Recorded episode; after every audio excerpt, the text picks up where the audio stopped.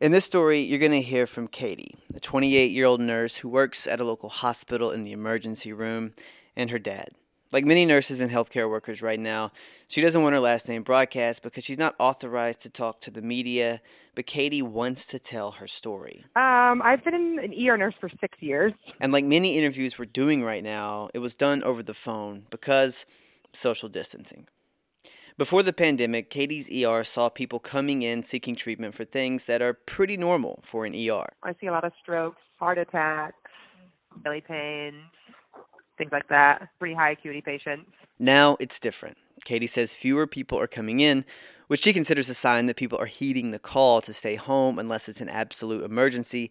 But the people that do come in are often doing so because of COVID 19. Some can't breathe, some can't stop coughing. We're kind of assuming everyone has COVID. If they come in, um, all codes come in, we're assuming it's COVID related. So we gear up as if they are COVID positive.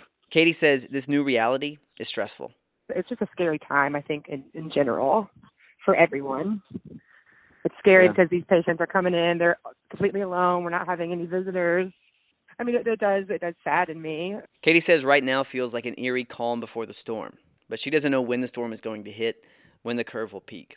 When it does, she feels confident her hospital will be prepared. They have gear, they have support, but there's just uncertainty about what's to come. And that uncertainty stays with her when she goes home, where she lives with her dog. And because she's a nurse on the front line, her isolation is strict, and she is in this for the long haul.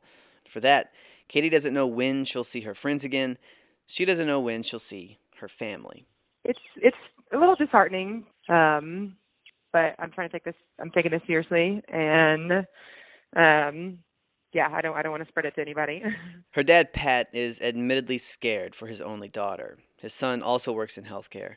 So, Pat and his wife, both who are in their 60s, are trying to stay healthy and live something of a life in between the news and text and calls with their kids. we're runners, walkers. We're getting more exercise than what we know to do with, you know, because there's really not a lot else to do. We do yard work. But they worry. All of us can turn on TV, and you see these doctors and nurses that are just trying to get through the day in extremely, if not just impossible circumstances. So, yeah, that's what scares me about Katie's situation.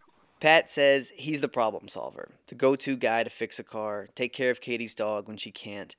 And right now, he can't do any of that, and he doesn't know when he will again. No, that's the real bad thing is there's no end in sight. There's no way to plan. There's no way to have that, you know, sense of hope and optimism. Every day you're just okay, what's the latest? So every day, he watches the governor's briefings, looking for some sign that the end is nearing, that the curve is flattening, because he wants to see his kid again. One thing that Katie said is that the support from the community has been overwhelming. People are calling her and her colleagues heroes.